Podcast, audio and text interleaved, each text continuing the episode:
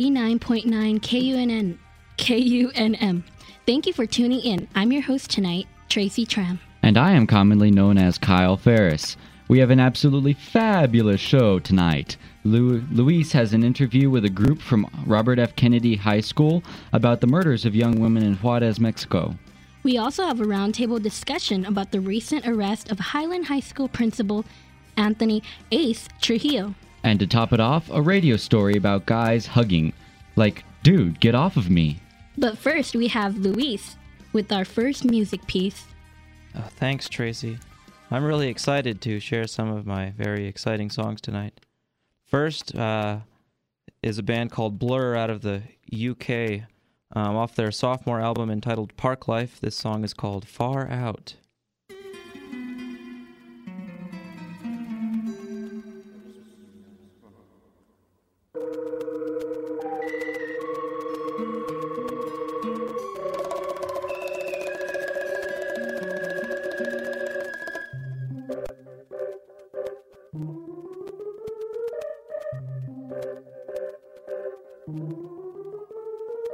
I spy in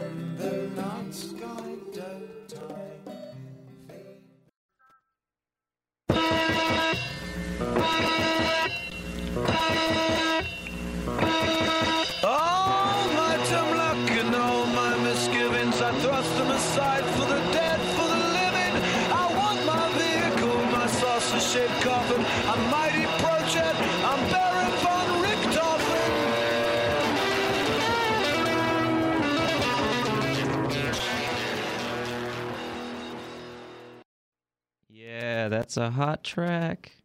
That was Guided by Voices with Gold Hick. And before that was Blur with Far Out. And next up is The Melvins with June Bug.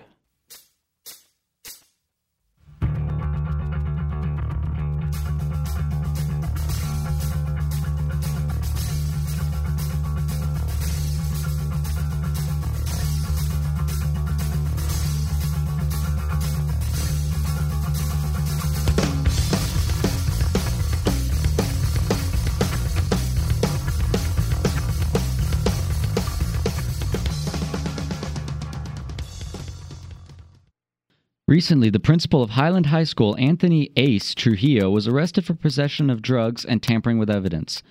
Trujillo had and a companion were stopped for not wearing seatbelts. The officer noticed an open can of beer, which caused him to further investigate. Trujillo allegedly attempted to swallow a bag of cocaine and throw away some snort tubes. Trujillo is out of jail and his case is pending. But enough of the news report. With me right now are three members of our collective who attend Highland High Avikra Lucky, Luis Martinez, and Mina Lee, who will discuss with us the impact of Trujillo's arrest. So, I'm sure a lot of the members of the community and our listeners are a bit unfamiliar with Highland High School. So, why don't you just uh, tell us a little bit about Highland? What is it like? How is the, the culture there? Well, um, Highland High School is actually the most diverse, um, ethnically diverse high school in the state. Um, it's located on Central and San Mateo, which is uh, a lot of people consider it like a ghetto school, um, but it's actually also a very um, economically diverse school too. And there are indeed a bunch of rich kids who go there also. A lot of people don't know that. So, then, how has Trujillo's arrest affected the community at Highland? How has this impacted everyone? Well, um, from what I've seen in the Highland community itself, a lot of people are actually uh, missing Ace Trujillo. From the teachers to um, students, there are even starting to wear like free free Ace shirts and like we want Ace shirts. It's quite touching. Yeah, but um the impact that it that this has had on me isn't like a big impact because I'm not that close to him or well, I was never close to him and I don't really think I've ever said a word to him. So he wasn't really like there, but he really was. Yeah. But I don't really notice that he's gone. So was he disassociated from the general workings of the school? Like, did he not uh, really participate with the students or interact very much?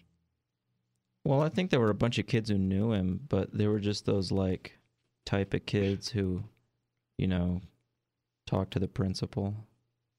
But uh, I mean, of course, he was like an administrator, so he did a bunch of administrative things. It's just not exactly like my bag.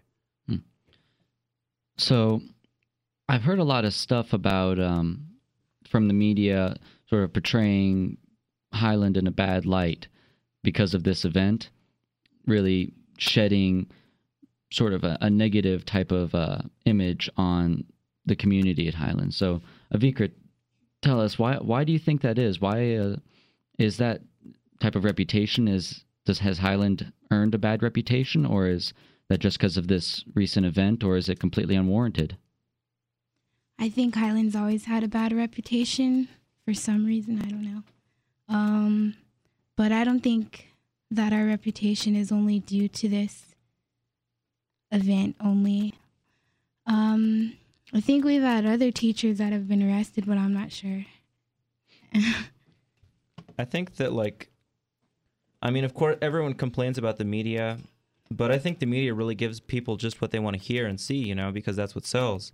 And there's kind of like a public, you know, just kind of a demonization of um, the the poor really of the kids who go to Highland, you know, they're like, "Oh, well those are those are Highland kids. The, you know, they're up to no good. They're not going to turn out to be anything." So does that is that partially impacted maybe by the diversity of Highland? Just the fact that it is so there's so many different types of people. Do you think that's maybe some latent racism? Uh, yeah, I could see that. Um, I mean, I, I don't, I, I don't like to speculate too much. I think everyone really has latent racial tendencies, whether they recognize them or not. And in the teachers at Highland, I mean, I have to say that I do sometimes recognize racial tendencies in their treatment of how I see, you know, Hispanic kids or whatever, or just like, you know, poor kids get treated at Highland. Um, and in the community, like the wider community of Albuquerque, how people treat like Highland students or think of Highland students. For any listeners tuning in right now, we are having a roundtable about the recent arrest of um, Ace Trujillo, the principal of Highland High School. Uh, panelists Avikar Lucky, Mina Lee, and Luis Martinez. So I want to talk a little bit about the uh, role of Trujillo as a principal, sort of the type of leadership role that a principal is supposed to have. Because the way I kind of see it, a principal is supposed to have is supposed to set a a certain example. He's supposed to be a role model for the rest of the school. Did do you think Trujillo, in his time at Highland, fulfilled that type of role? Maybe to like the jocks and sports players, but not like to me. I never really spoke to him or got to know him or whatever. So I I don't think he's been a role model to me like to look up to him or anything like that. Yeah, and this is my first year at Highland, so and it's only like three, four months. So I didn't really get to know him. So is this type of um, behavior? So from the way it sounds like you guys are saying, he really doesn't. He he didn't have any type of real model role as the principal. Is this? Should he be doing that? Is that something that Trujillo should have been living up to? Is that something that any type of principal or any official should be doing? Should they be setting a certain code of conduct and uh, behavior for the rest of us to follow? Well, I think if you look at like the kind of elected officials that we have, uh, I mean, as far as reflecting on this most recent occurrence, uh, Mr. Trujillo is like pretty much par for the course as far as our elected officials go. Um, you know, as far as like being arrested or like Tom DeLay under indictment for conspiracy and money laundering, um, or like you know Dick Cheney dodging the bullet uh, for ex- exposing uh, Valerie Plame and things like that, or even in New Mexico, um, our former APS superintendent got busted for DWI. Uh, so I, I think like if you want to look at like um, our elected officials across the board, I don't see how any of them can really be looked up to as role models. All right. Well, thanks, guys. Do you have any uh, maybe concluding final thoughts at all?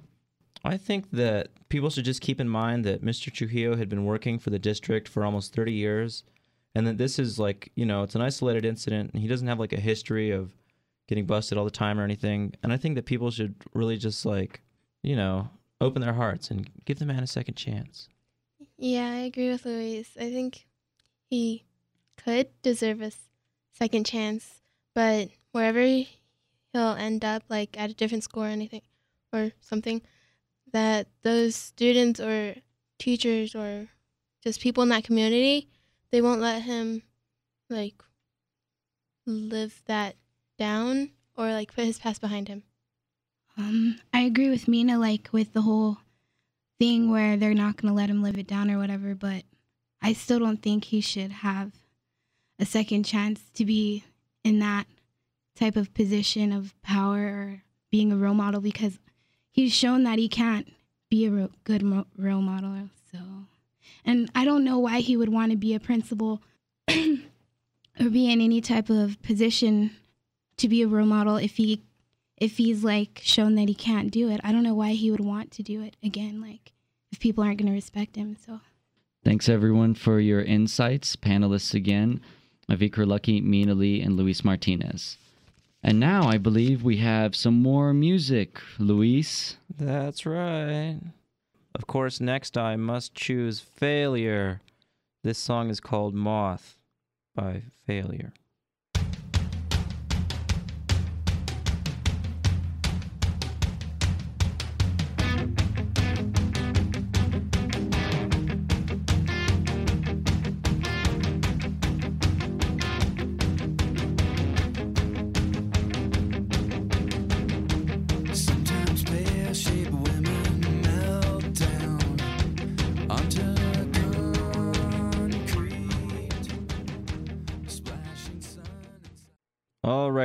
That was Failure with Moth. And uh, next up is some Modest Mouse. But don't worry, um, this is off the Lonesome Crowded West. I think that's on uh, Up Records or something. Definitely not Epic. Um, this song is called Heart Cooks Brain.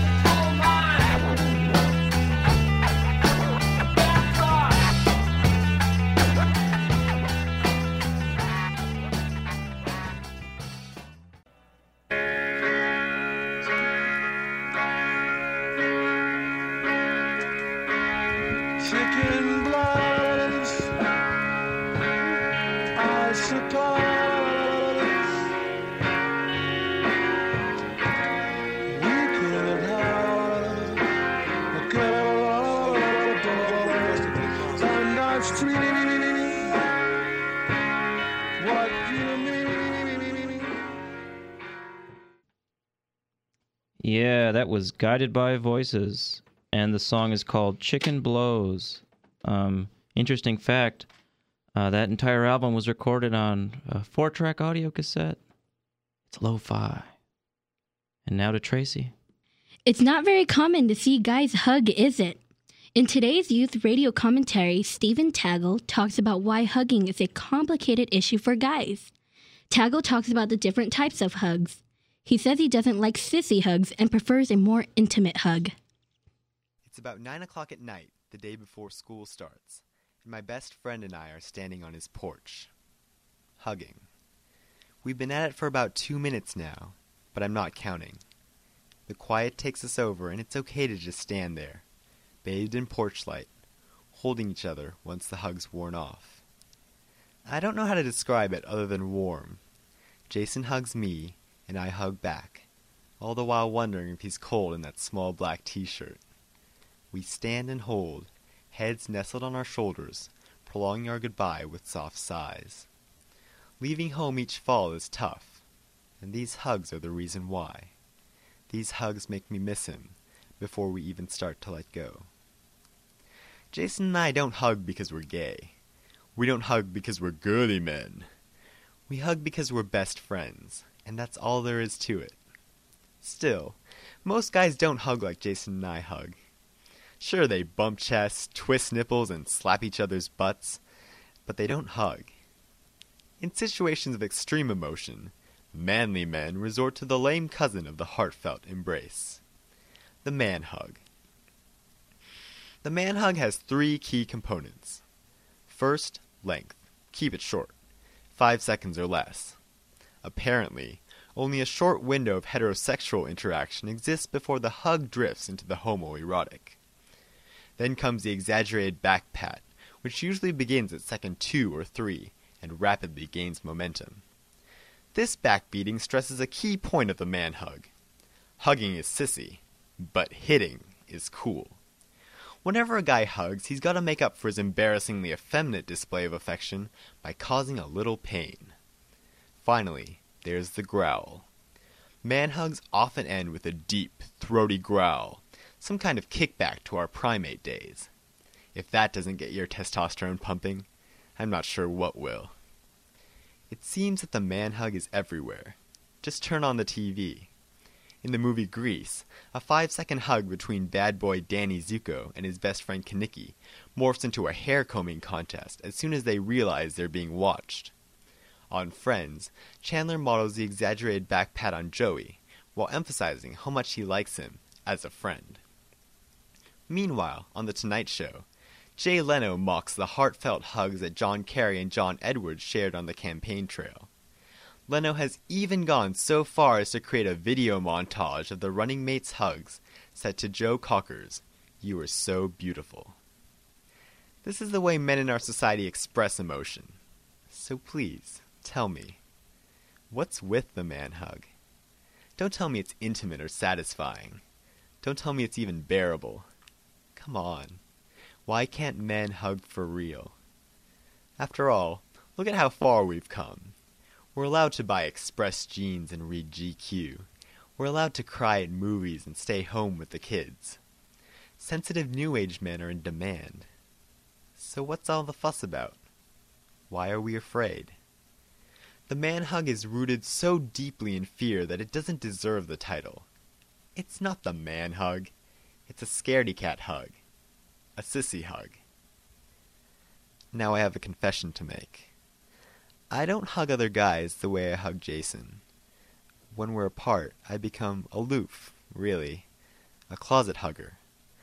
I'll take a hug, but I won't initiate. I'll hug you if you raise your arms to me. But don't expect me to run up to you on the street. It's hard to talk about Jason with others in a meaningful way, the way he means to me. It's hard for me to describe our hugs, to explain them without feeling like I have to defend them to others. This reticence troubles me. If I'm so comfortable with the hugs that Jason and I share, then why can't I share them with my roommate? If I can't stand the sissy hug, why am I not above it?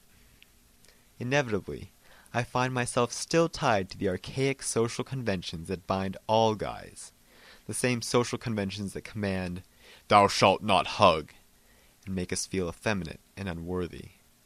Real men don't hug. They also don't exist. I know that the sissy hug's what comes natural. I know it's the way we're used to conducting ourselves around other men. But come on. That's not the right way to hug a friend. Jason and I don't bother with the sissy hug. We don't growl or sock each other in the back. We don't reflexively pull away five seconds after we touch. Instead, we hug and hold with masculine confidence, sharing hugs that are warm, full bodied, and irresistible. What's a best friend for, anyway, if not to hug? This is the real man hug. I wouldn't have it any other way. And now we'd like to briefly tell you how you can get involved with Youth Radio. So, why are we talking to you about this now? Well, our youth radio collective has begun running shows very successfully for quite a while. Now we need more members to help us continue that success. In short, we need you. If you're between the ages of 13 and 18, we need your creativity and upbeat attitude as we continue to produce produce our weekly shows. Upon starting your time here, you'll be greeted by our lively group. You'll get a chance to make some great new friends, learn the behind the scenes workings of a radio station, speak your mind through pre recorded and live pieces that will air every Sunday, and even step out into the community to get the voice of all youth out there. But remember, be ready not only to have fun, but to work seriously as well. Take it from us here at the station. It will require your time, focus, devotion, and patience to learn the mechanics you'll need and to reach your fullest potential for performing every production task needed. As far as time, you'll need 8 hours open each week from 3 to 5 on Mondays, 4 to 6 on Fridays, and 4 to 8 on Sundays. As you begin thought of college, this work will surely look good on your college application. If you're interested and would like to try out the experience, go to our website at www.kunm.org to fill out an application. No prior experience is required. Want more information? Call 277 8014. Again, 277 8014 and see what you can do to get active here at Youth Radio.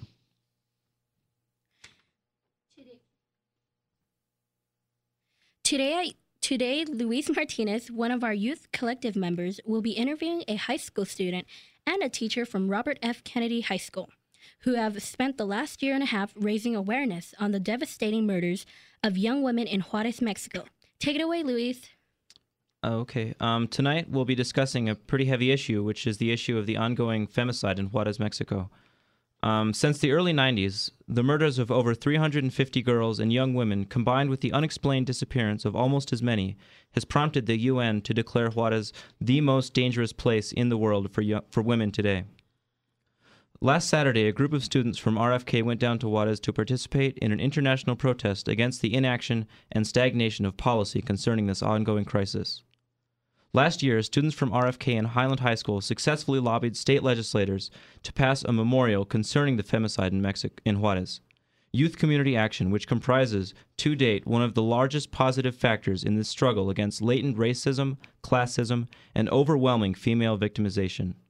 This year, they will return to the capital to push for more tangible and aggressive policy. Tonight, we have Stephanie Rodriguez and her teacher Jesse Young from RFK Charter High School in Albuquerque live in the KUNM studio to discuss this issue. Welcome to KUNM, and thanks for coming up to the studio tonight, Stephanie and Jesse. Thank you for Thank you. having us.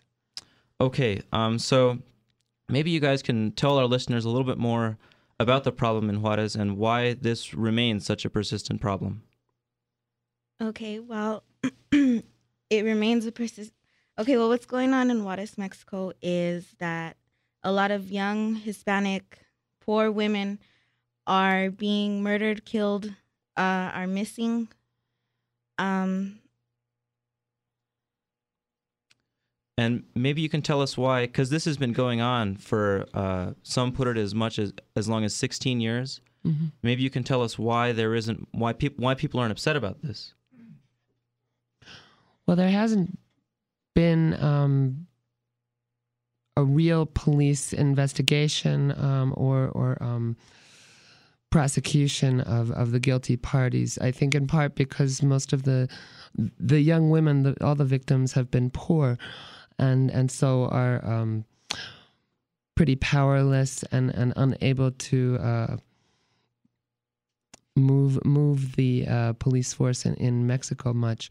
Um, there has been evidence uh, supplied by the FBI to the Mexican government that there are um, at least five or six prominent individuals involved in these murders and although the Mexican government received this information from the FBI to date nothing has been done with it um,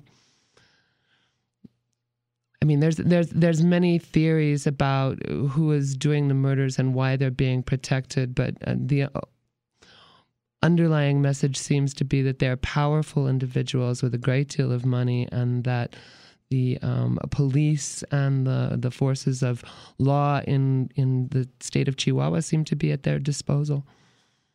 So um, it sounds like the people who this is directly the victims of, of these crimes are pretty powerless. But it seems to me like this is an issue which is, um, you know, it crosses it crosses borders. You know, so maybe you could tell me a little bit about how you got interested in this issue and how you got involved. okay, well, I started at RFK in the middle of my 10th grade year, and a little while after that, Jesse um, came up to me and asked me if I wanted to be a part of um, figuring out what to do about the Juarez murders. And I told her, sure. And in the beginning, I was kind of a little iffy because I didn't understand and I didn't know what was really going on. And after watching the movies, it got to me because I see a lot of girls my age, my little sister's age, being killed for no apparent reason because they want to work and they need to make a life. And that's I got involved because it's like if it happened here, it would be dealt with a lot faster and we'd have the support of everybody here in the United States and they don't have that support. So I kind of felt like I needed to give a little bit of that so they had more hope for themselves. Okay, so um, it sounds like, I mean, as a as a young woman that you can identify, and as a human being, even that you know these are just people trying to work, you know, and trying to sustain, you know, life. Um, so, and of course, you guys went to the legislature and successfully um, lobbied them to pass a memorial. So, can you tell us a little bit about the importance of raising awareness around this issue through legislation and your actions at the Capitol? Well, our actions, um, and I didn't do this alone. I did this with uh, students from Highland and uh, Daryl, Josh, and a lot of other students from RFK. Uh, I'd say about 10 other students. um, we wrote the memorial, and it's memorial number 31, and we held that we had the help of Jerry Ortiz Pino, and um, Well, the legislation raised awareness. I mean, because the murders are so poorly reported, you don't open up the Albuquerque Journal and read about the investigation of the murders. You don't see it on Action 7 News or Channel 4. It's as if it's not happening. So, bringing it to the attention of the legislature was a way to put it on the table. You know, this is part of our public discussion. Um, and we'll be going back to the legislature in this session in January with follow up legislation. Uh, okay. Um, so now I, I know the you're talking about Action 7 News and Channel 4. And of course, the media in Mexico is probably even less responsive to this issue. And I, I know that a lot of the people who've tried to investigate it in Mexico and the lawyers who've tried to uh, actually prosecute people have been threatened and even at times murdered. And uh, you were telling me a little bit before about the boycotts surrounding this issue. Well, many of the victims um, were coming to and from work in the maquiladoras. The maquiladoras are um, internationally owned companies operating um, tax free along the border between the United States and Mexico. Companies from the U.S. have moved to this area because labor is cheap and environmental laws are not um, enforced. Um, so you can operate at um, much greater profit. Um, they don't provide much security for the, for their workforce, um, and some of their policies have been um, contributing factors in, in the kidnappings and, and the rapes and murders of these young women. Um, so there was a movement on some discussion about boycotting products that come from these maquiladoras. Um, however, the women in the border area um, asked that there not be a boycott because they were afraid of losing their jobs. Even though $3.40 a day is the minimum wage in Mexico a day, um, there are places in the world where companies could find work even cheaper. So um, the women are asking that there not be a boycott. So, um, but there's other ways um, and especially here in New Mexico, that we can influence, I believe, what's going on. And um, we know that New Mexico police are training the police in Juarez and have been for years. Um, and we think that that means that we are directly involved with forces that if are at least blocking investigation of the murders. So we'd like to the governor to order a full report on those training programs. Who are we training and what are we training them to do? Now, you were talking about the kind of profits that multinational corporations see and these tax free zones, which are the result of uh, NAFTA which was signed into effect by Bill Clinton in 99, I believe. 91. 91. Um, pardon 93. me. 93? I could be wrong. Somewhere around there. In the 90s. It was in the 90s. So um, I think the issue here is really accountability. Like, who is accountable? And uh, we can see that this is clearly an issue that has accountability within the United States. Um, I think we're running out of time here, so maybe you could tell our listeners where they could find more information about this issue. Yes, um, Amnesty International this year has taken on the situation in Juarez as one of their big issues um, of injustice in the world. And if you go to amnestyinternational.org on the internet, there are a number of ways that they will get you involved directly. Okay. Uh, well, thank you guys both for coming up to the studio and taking your time with this interview today. Thank you so much. Thank you. And now another song. This band is called Gomez. The song is called Get Myself Arrested.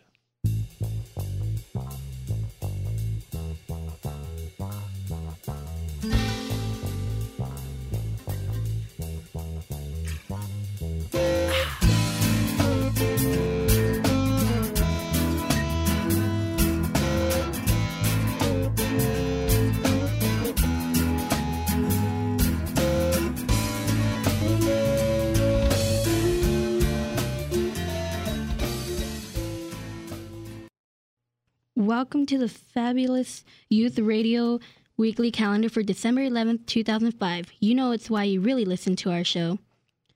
Not only am I your regular host, I'm your calendar host too.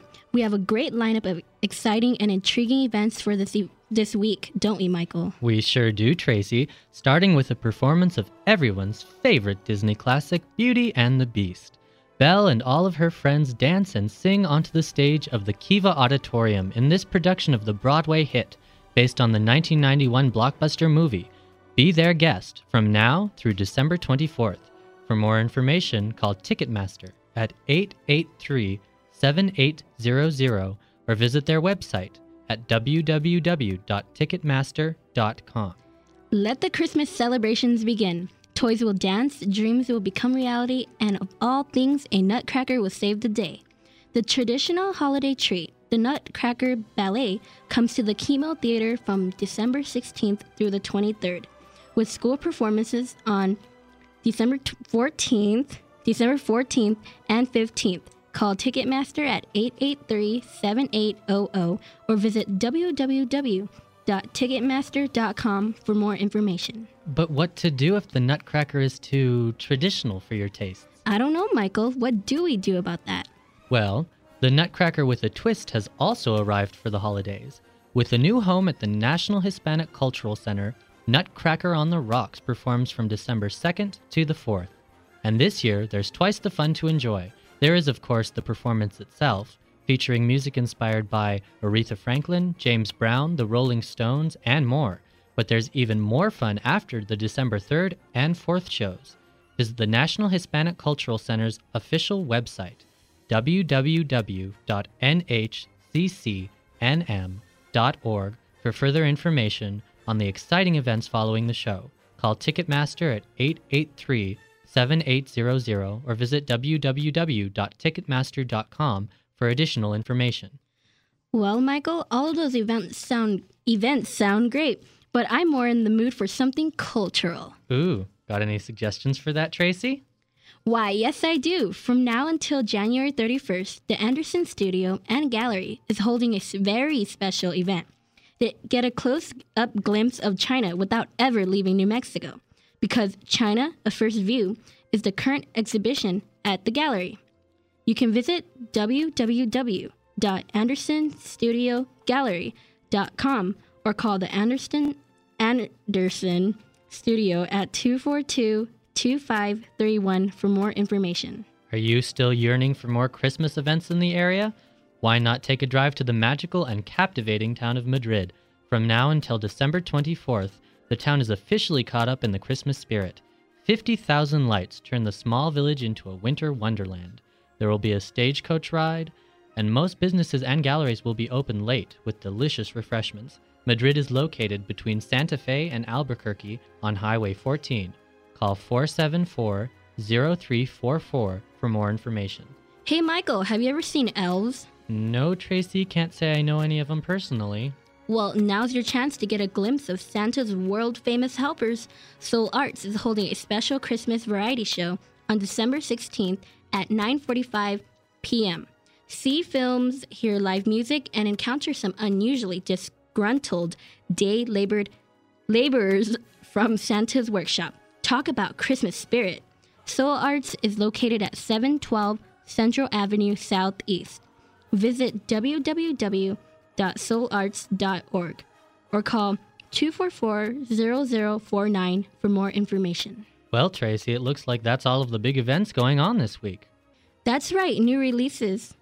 But Michael, what if I'm not just feeling up to doing all those fun things this week? Isn't there anything a bit more simple to do? Well, you could always go see a movie. That's right, new releases this week include the C- C.S. Lewis's classic tale come to life. Peter, Susan, Edmund, and Lucy must defe- defeat the White Witch before Narnia freezes over forever.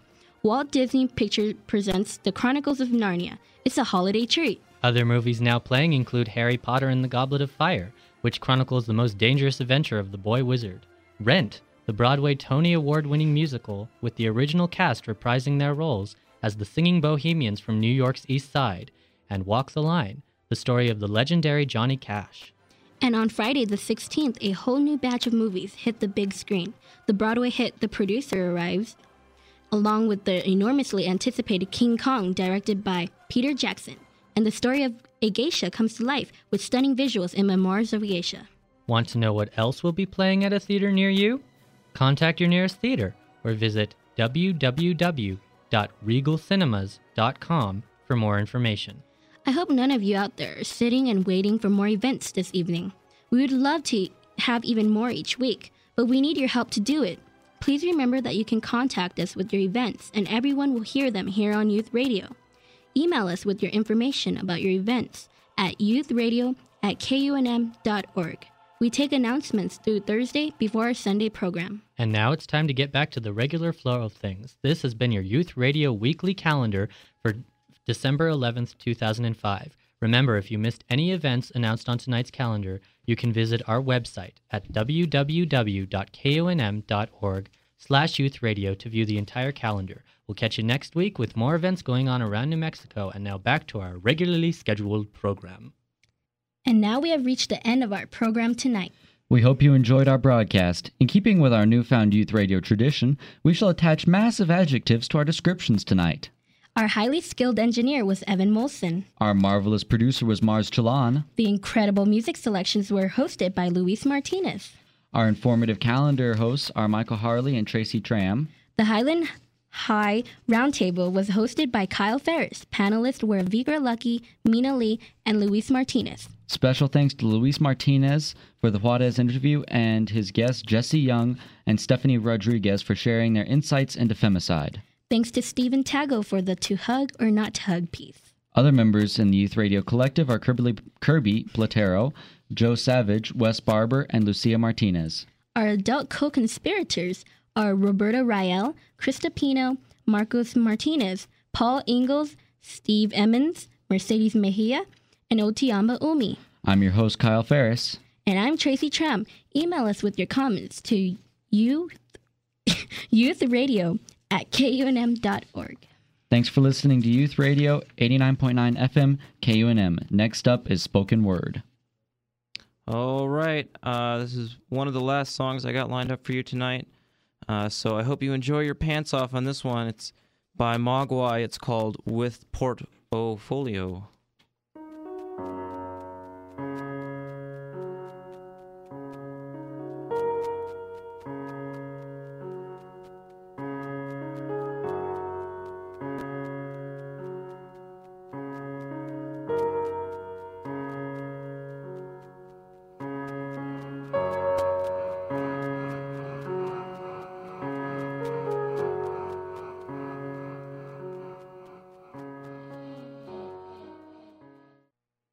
If you thought that was the weirdest song we were going to play on Youth Radio tonight, you didn't expect Brian Wilson off of Smile with Roll Plymouth Rock.